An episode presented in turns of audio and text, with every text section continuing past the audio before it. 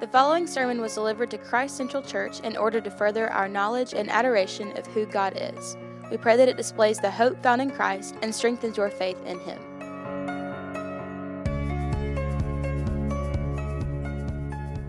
If you have your Bibles, please turn to Hebrews chapter 9. There's a guy on the YouTube that I spent many hours. He's called Terry the Tabernacle Guy humorous name. He's from Jersey, of all places. And uh, uh, he's a Messianic Jew and just goes through laborious times. And if you really wanted to study the tabernacle, Exodus chapter 26 through Exodus chapter 40, and understand on how the parallels of Christ is basically what Hebrews does, uh, that is, I would greatly recommend that. I would like us to read Hebrews chapter 9, please. And we're going to go through the first 15 verses. Jake, Jason I had no idea exactly where to chop this in two, so there was no easy place of chopping this in two because it's such a long chapter. Here we go. Now, even the first covenant had regulations for worship and an earthly place of holiness.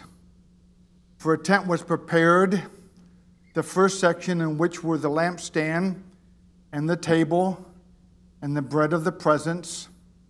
It is called the holy place.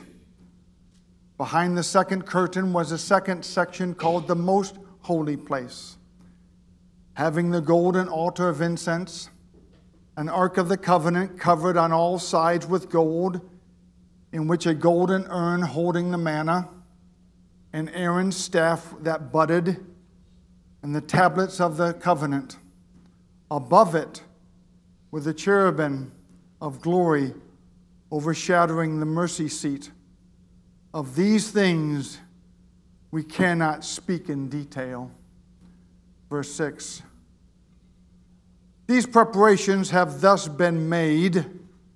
The priest goes regularly into the first section, performing their ritual duties. That word ritual duty is the same word as we found in verse 1, which is the word worship. It's used four times in this passage. But into the second, only the high priest goes, and he but once a year, and not without taking blood, which he offered for himself and for the unintentional sins of the people.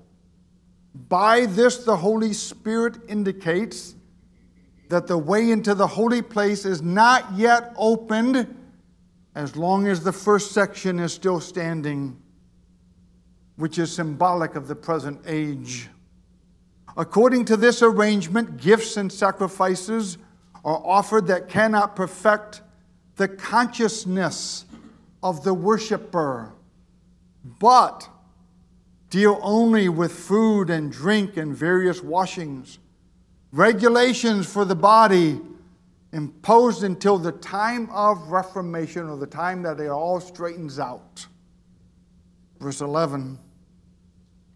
But when Christ has appeared as a high priest of the good things that have come, then through the greater and more perfect tent, not made with hands, that is not of this creation, he entered once for all into the holy place, not by the means of the blood of goats and calves, but by the means of his own blood, thus securing an eternal redemption. For if the blood of goats and the blood of bulls and the sprinkling of defiled pre- persons with the ashes of heifers sanctifies for the purification of the flesh, how much more will the blood of Christ, who through the eternal Spirit offered himself without blemish to God, purifying our, this is the key word right there, consciousness from dead works to serve or to worship the living God. Therefore, he is the mediator of a new covenant. For those who are called may receive the promised eternal inheritance since the death has occurred that redeems them from the transgressions committed under the first covenant. Chapter 9 draws a comparison and a contrast between the Levitical rite, ritual, and the priesthood of Christ. The rituals of the old covenant were temporary, they were inadequate, and they were ineffective. However, the work of Christ was permanent, thorough, and sufficient to remove sin permanently.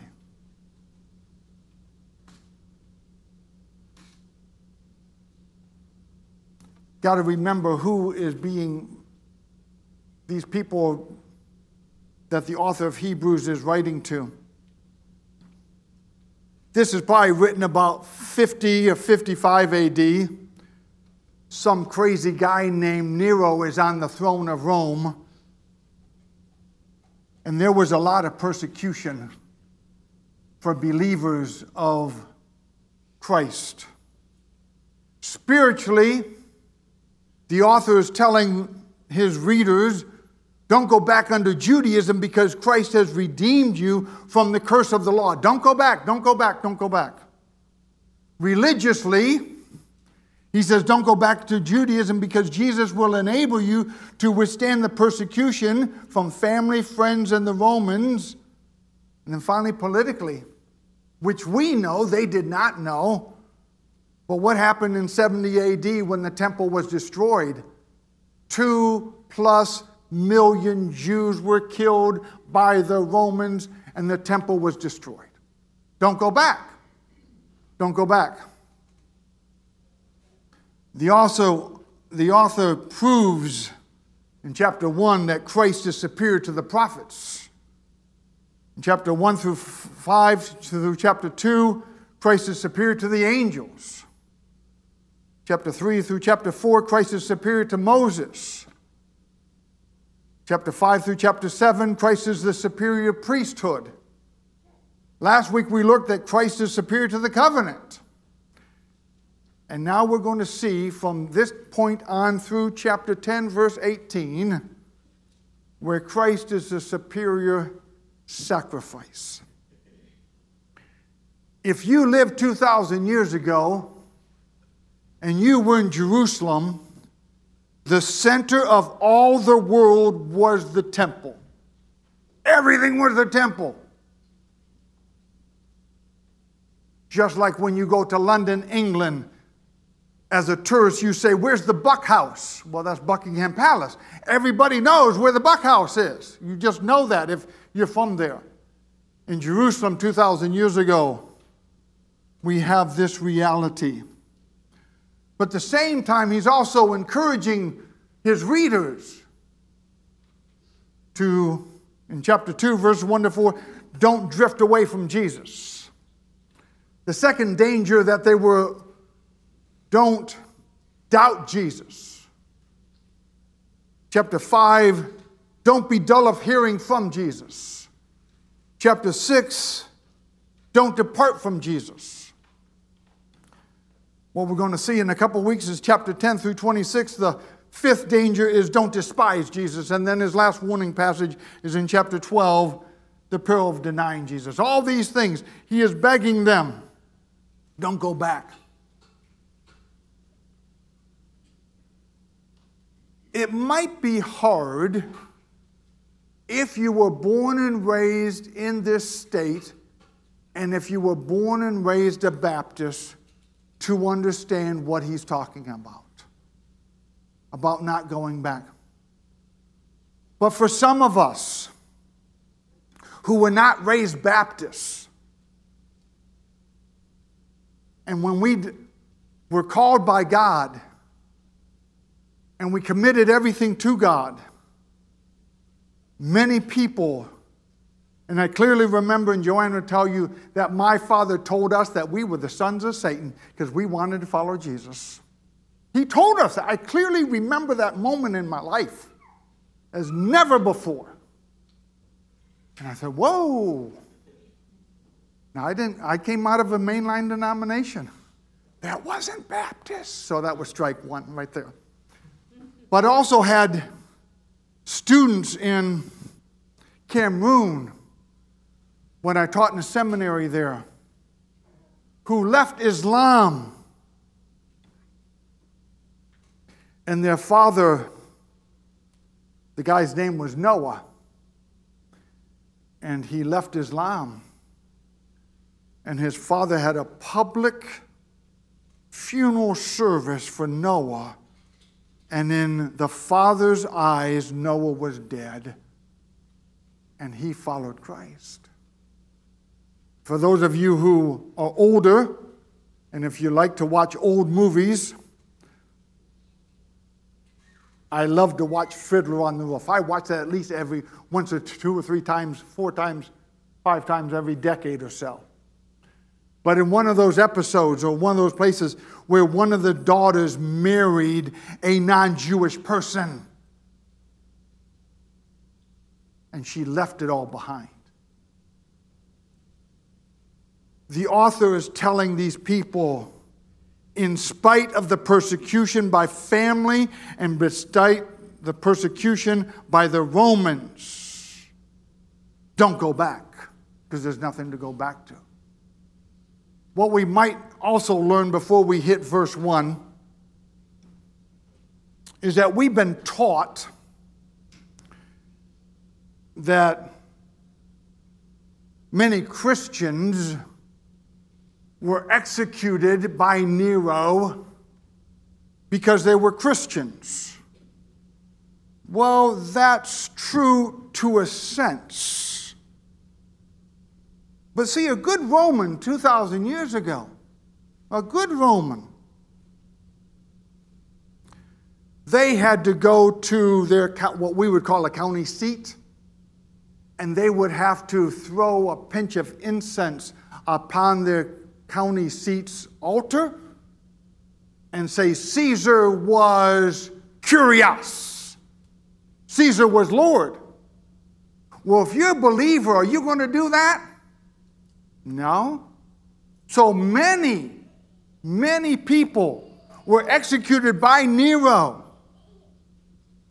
Many people were fed to the lions. Many people were in the Colosseums because they refused to say Caesar was kurios. The author is saying, do not go back. Do not go back. Now let's look. First of all, we have two points. This is easy. Two points. We worship Jesus because he's the superior sanctuary. The temple was the sanctuary, verses 1 to 10. He's the superior sanctuary verses 11 through 15, he's the superior sacrifice. And every temple had to have a sacrifice. And this man is arguing that Christ is the superior sacrifice.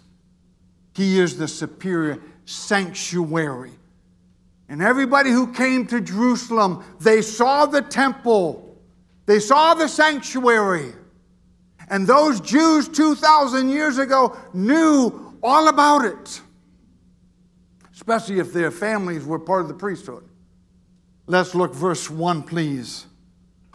We worship Jesus because he's a superior sanctuary, because the, the present is worldly.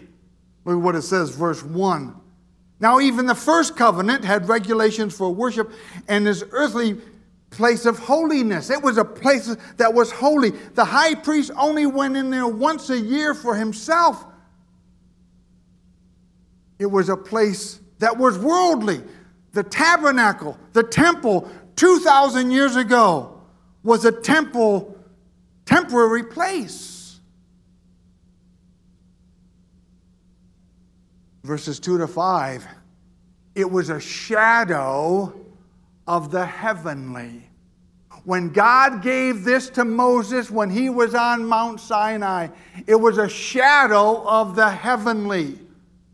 The whole point is that the tabernacle was to be a picture of what was in heaven. The shadow. I have a shadow right here. That's not the real thing. The tabernacle is a shadow of the heavenly. Look at what it says, verses 2 to 5. For a tent, you will see the phrase tent and tabernacle interchanged here. Because in Moses' day, it was a tent. For a tent was prepared, the first section, which is where the lampstand was. I just had to bring this. This is called a menorah. In our Bibles, when we see the word lampstand, it's the Hebrew word menorah.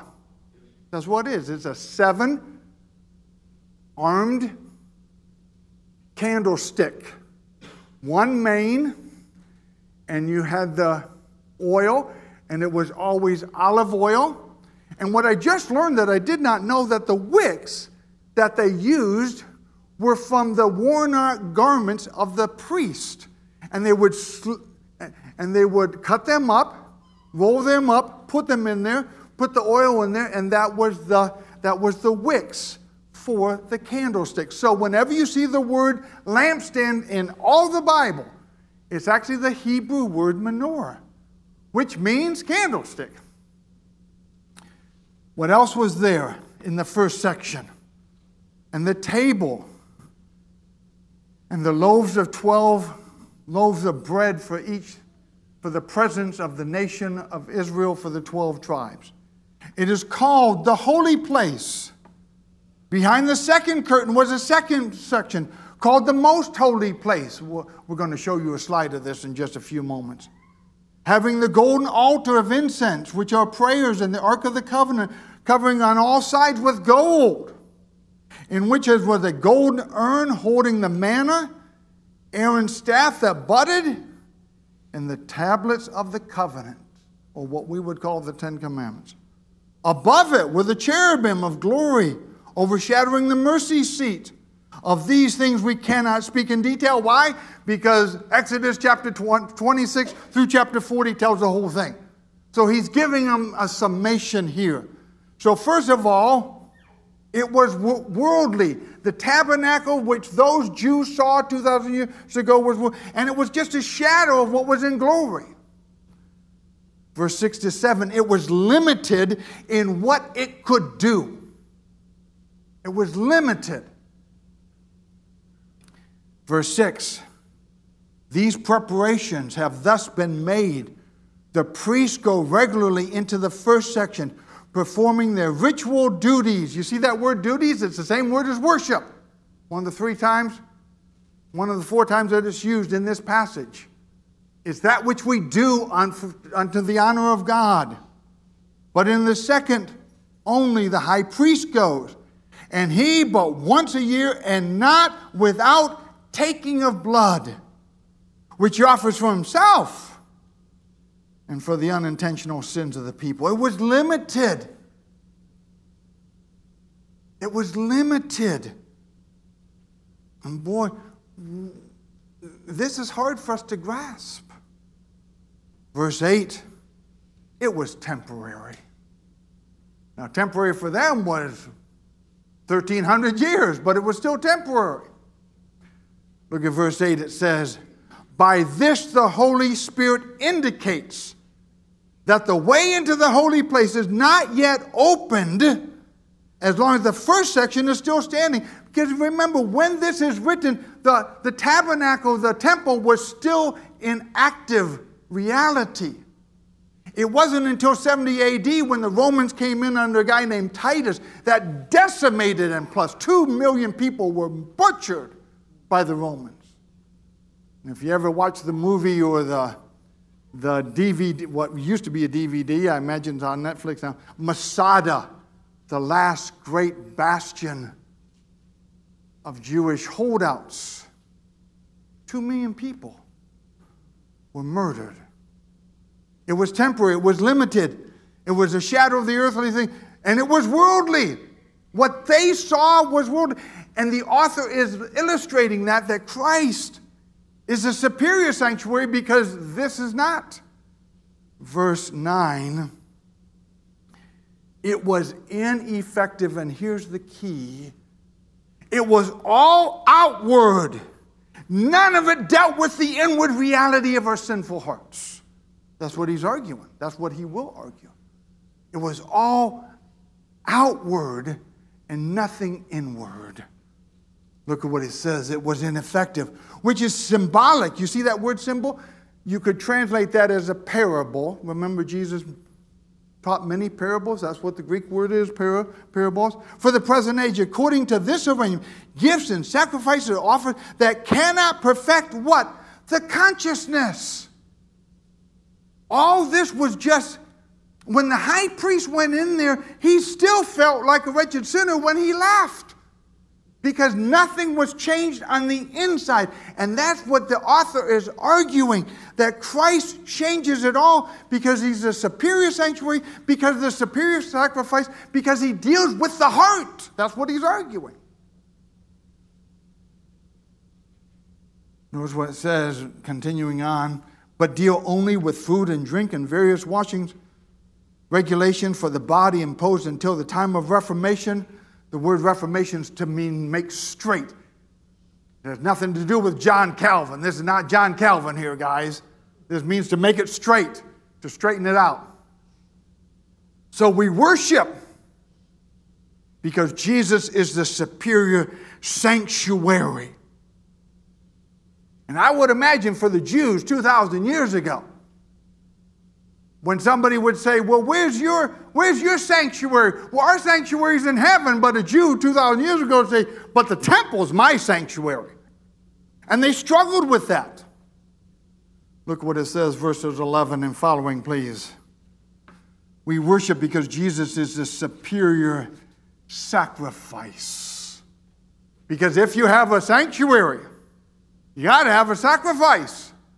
And if you got a sacrifice, you got to have a sanctuary. His arrival, verse 11.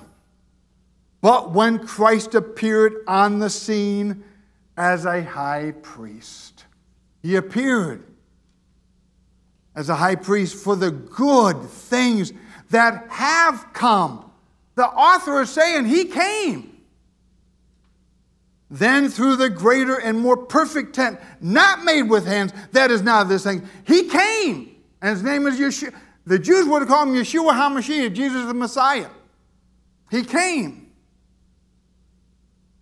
And what was the resolve? Look what it says his blood, verse 12. He entered once for all into what? The holy place. Remember, in verses 5 to 6 there, those high priests went in there year after year after year after year after year after year after year with the blood of bulls and goats. But Christ went in there once by the means of his own blood into the holy place, securing an eternal, what's the next word? Redemption. There's about five words in the Old Testament that are basically translated redeem or redemption. This is one of those words that it means that a ransom was paid. Christ paid a ransom for our salvation. And what was it? It was his blood. That was the price that he paid for my redemption and for your redemption. He paid that.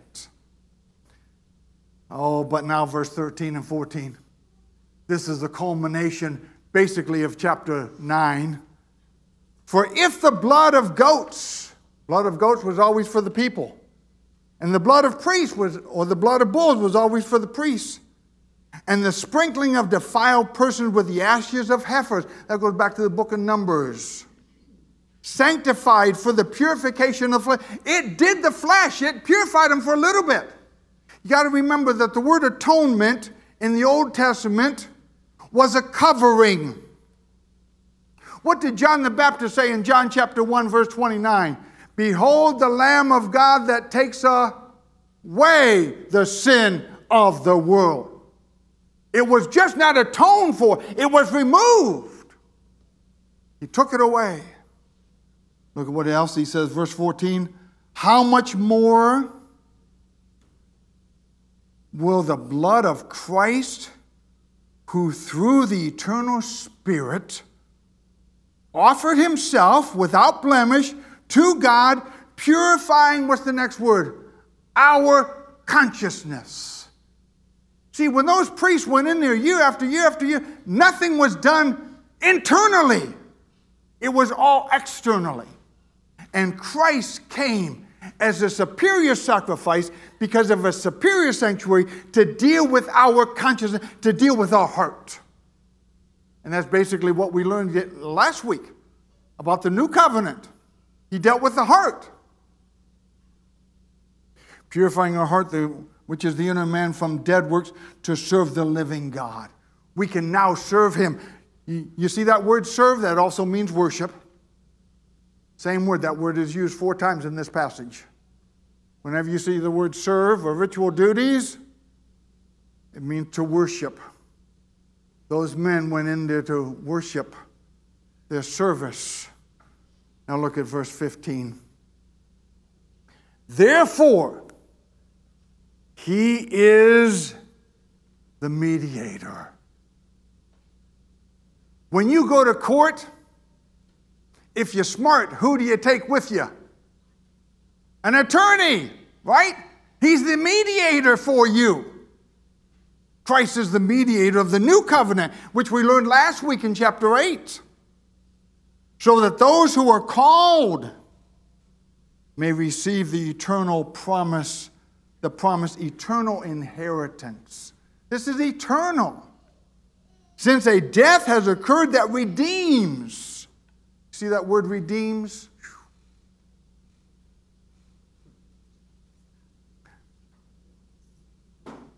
I wish 40 years ago I was smarter than what I was then. That word redeemed is a magnificent word.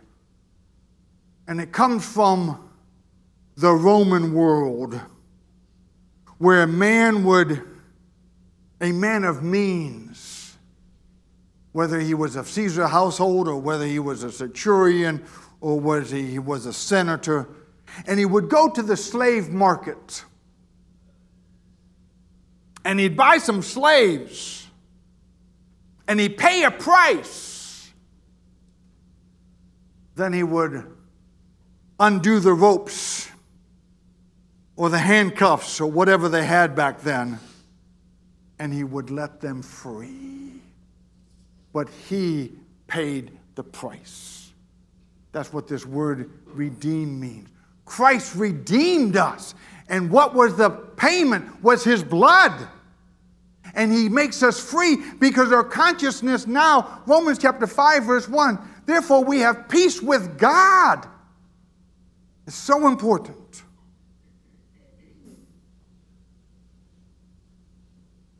The old priesthood the old covenant, the old sanctuary, cannot and did not cleanse one's sinful heart or consciousness. Couldn't do it. Did you realize that out of the 613 laws that God gave the nation of Israel, 365 of them were don'ts. Don't do this, don't do this, don't do this, don't do this. 248 of them were do's. God gave the nation of Israel those laws to show that they needed a Savior. And Paul says in Galatians that they were a what? A schoolmaster, was what Paul says in the book of Galatians. See the, see, the Ten Commandments was never designed by God to get us saved. They were to show us that we needed a Savior. But the new covenant the new priesthood and the perfect sacrifice can and does cleanse one's heart sinful heart and consciousness. His sacrifice was perfect and his sacrifice was he voluntarily did it. His sacrifice was rational and motivated by love his sacrifice was a desire for us to worship him. So now how do we wrap this all up? How do we how do we make sense out of this in 2013? Let's show that slide. Please, sir. Ah. Oh, is that nice? This is the temple, or this is the tabernacle. I didn't want to give you a handout. I got to be nice. This is how they would have saw it.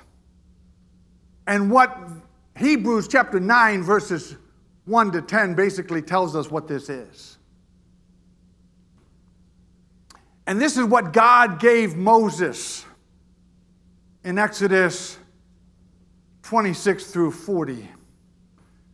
And this was God's present with the nation of Israel. You had three tribes on the east side, three tribes on the west side, three tribes on the south side, three tribes on the north side, surrounding this. And notice, child of God, there's only one door. What did Jesus say? I am the door. No man comes to the Father except for through me. There's only one way in. Why? Because, and that's in the, in the world, there's condemnation.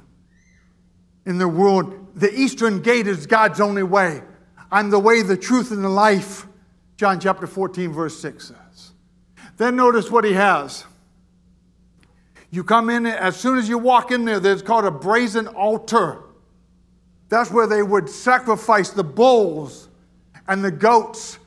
And these gentlemen, these priests, they did this every single day, day in and day out for a thousand plus years.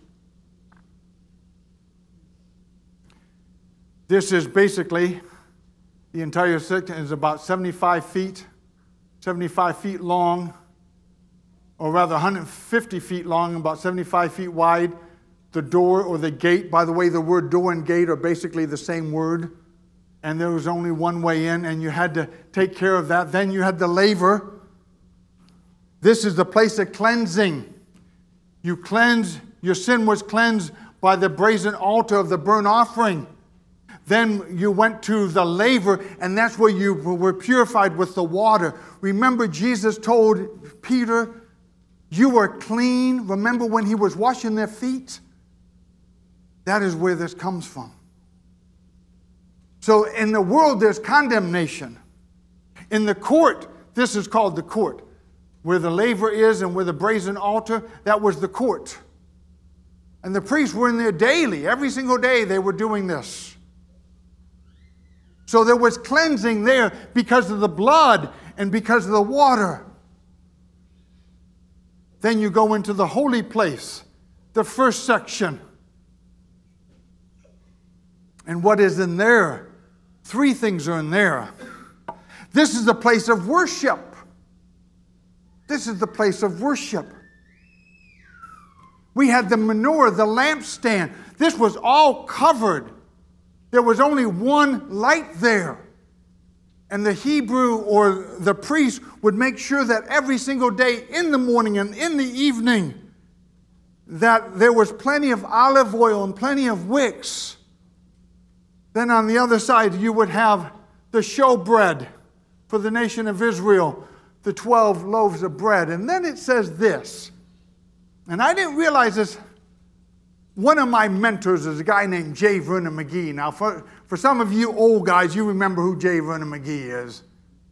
And I just realized this because this author says, this author says that the altar of incense, right there, is in the most holy place.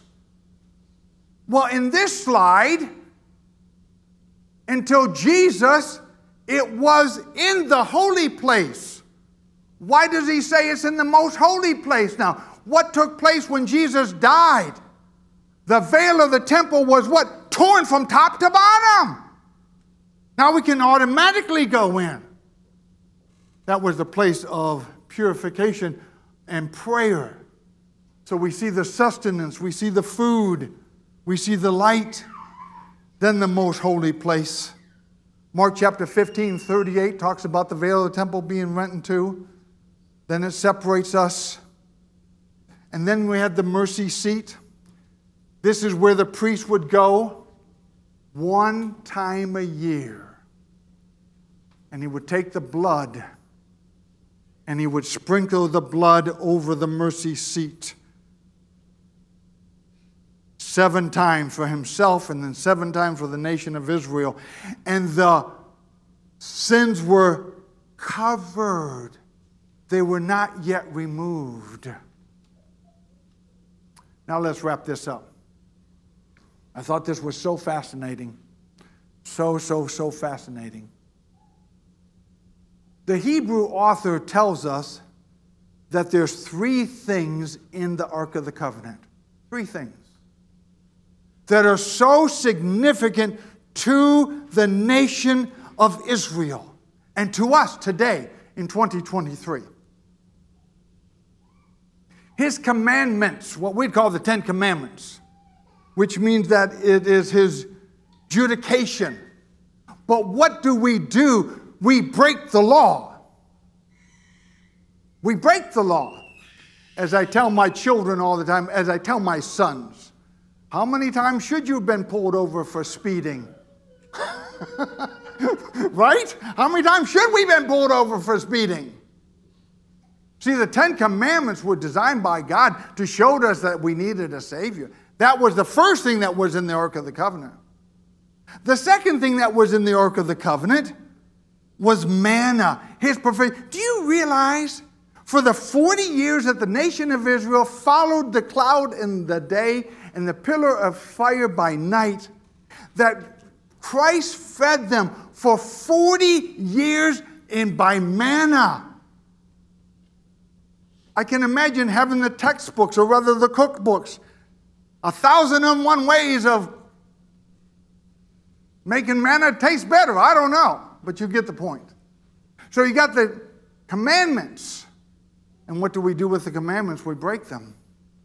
But number two, the manna, his provision. And what is J. Vernon McGee says that God's, bake, God's bakery is his Bible. That's great. God's bakery is his Bible. Feed upon the word of God. Feed upon it. Enjoy it. I've been listening through God's Word, I don't know, more than 10 years now, on my way from here to the Jimmie Hale mission, back and forth every single day. And guess what? I'm beginning to learn it. I'm feeding upon the word. And that's where I learned that Ezekiel and Jeremiah was the one when Jesus says, I will make you fishers of men. Who came up with that? Ezekiel and Jeremiah said it first. So feed upon the word of God. But the last one, the reason I had Jacob have Numbers chapter 17, this is so magnificent. The nation of Israel had balked and balked and balked at Moses' authority. In fact, by the time you get to Numbers chapter 17, it's their 12th time of challenging Moses as authority. 12 times. That's a lot of times. And so, what did Moses say? Every man take a staff. Put your name on the staff and give it to me, and we'll take it into we'll take it into the holy place. We'll take it into the holy holy place. Put your name on it, and we'll come back in 24 hours and see what God does. Now, what is a staff, guys? It's a piece of wood. But is that piece of wood at that moment alive or dead? It's dead. it's dead, dead. There's no life to it at all. There's a rod, his staff. You do remember that, Mo- that David said, His rod and thy staff, they comfort me? One has a crook and one has, does not have a crook. So what happens? They come back 24 hours later, and it says that Aaron's rod budded, had blossoms, and had almonds. What did Jesus die upon? The eights, a dead piece of wood. We call it the cross. And Moses is saying the reason that this is in there, this is in there, is that don't balk at the rebellion of God's leadership. And that's what the nation of Israel had done. They had disobeyed the commandments. They had denied the authority. By the way, the whole issue about the budding rod is a picture of the resurrection. Genesis, or rather, Numbers 17 is all about the resurrection of Christ. And then lastly, the manna. The manna is Lord, help us not to be so ungrateful. Help us not to be so ungrateful. Whew. I don't know about you, but I can be very ungrateful. Can I get an amen? we can be so ungrateful. We can be so we can be so disobedient and we can be so rebellious. Christ is a superior sanctuary and he gave them a superior sacrifice. And what is he telling the guys? What is he telling these people? Don't go back under the law. Don't go back. For some of us, for some of us, we've done that. So for, for some of us, some of us, we've left our families. I know one particular lady in Clanton. She was raised in what I would just call a cult. I'm not going to name the cult, but a cult and she's the only person that is a believer in her family. One of the books that I've given to Jason for to uh, help him study for the book of Hebrews is a guy named Arnold Fruchtenbaum. Good German Jewish name. He comes from Russia in 1949, 50, 51, comes to New York City, gets marvelously born again, raised an Orthodox Jew, and he's the only member of his family who knows Christ as his society, his Christ as his Savior, and the rest of his family has rejected him because of Christ. So, what's the author saying?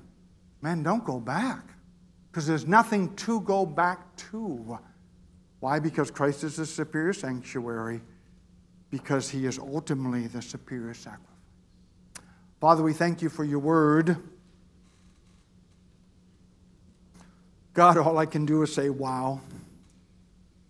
Just phenomenal for what you have taught us today. Thank you, thank you, thank you, Lord, for what you have taught us today. And Lord, help us not to be so rebellious. Help us not to be so ungrateful. Help us not to be so disobedient. As we look at your word, and all God's people said, Amen. Thank you for listening to this Christ Central Church sermon series. To find our gathering location and more sermons, visit christcentralchurch.net.